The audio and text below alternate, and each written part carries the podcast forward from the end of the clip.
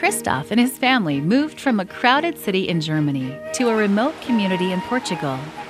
They wanted to be closer to God and to one another. Their new home looks out onto a beautiful mountain range. Here, Christoph and his brothers have the biggest playground they could wish for. When Christoph's family arrived, they had a tough time making friends in their new community. They didn't know the language, and it was awkward relating to people from a completely different culture. So Christoph and his mom decided to simply help people in their village. After all, there are no barriers for lending a helping hand. One day, Christoph met a goat herder, and he asked the man if he could help take care of his goats. The man pleasantly agreed, and he began to teach Christoph how to care for these playful animals. After a bit of time spent together, Christoph learned that his new friend Antonio did not know how to read or write.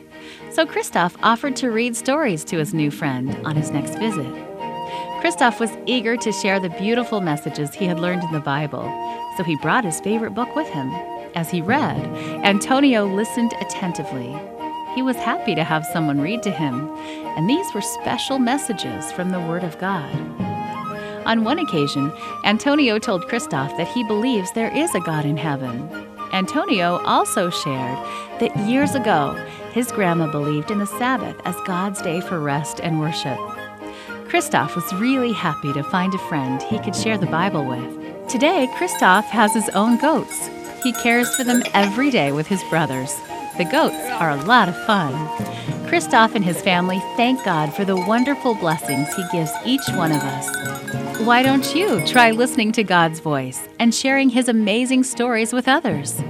You never know what exciting gift God will bring to your life.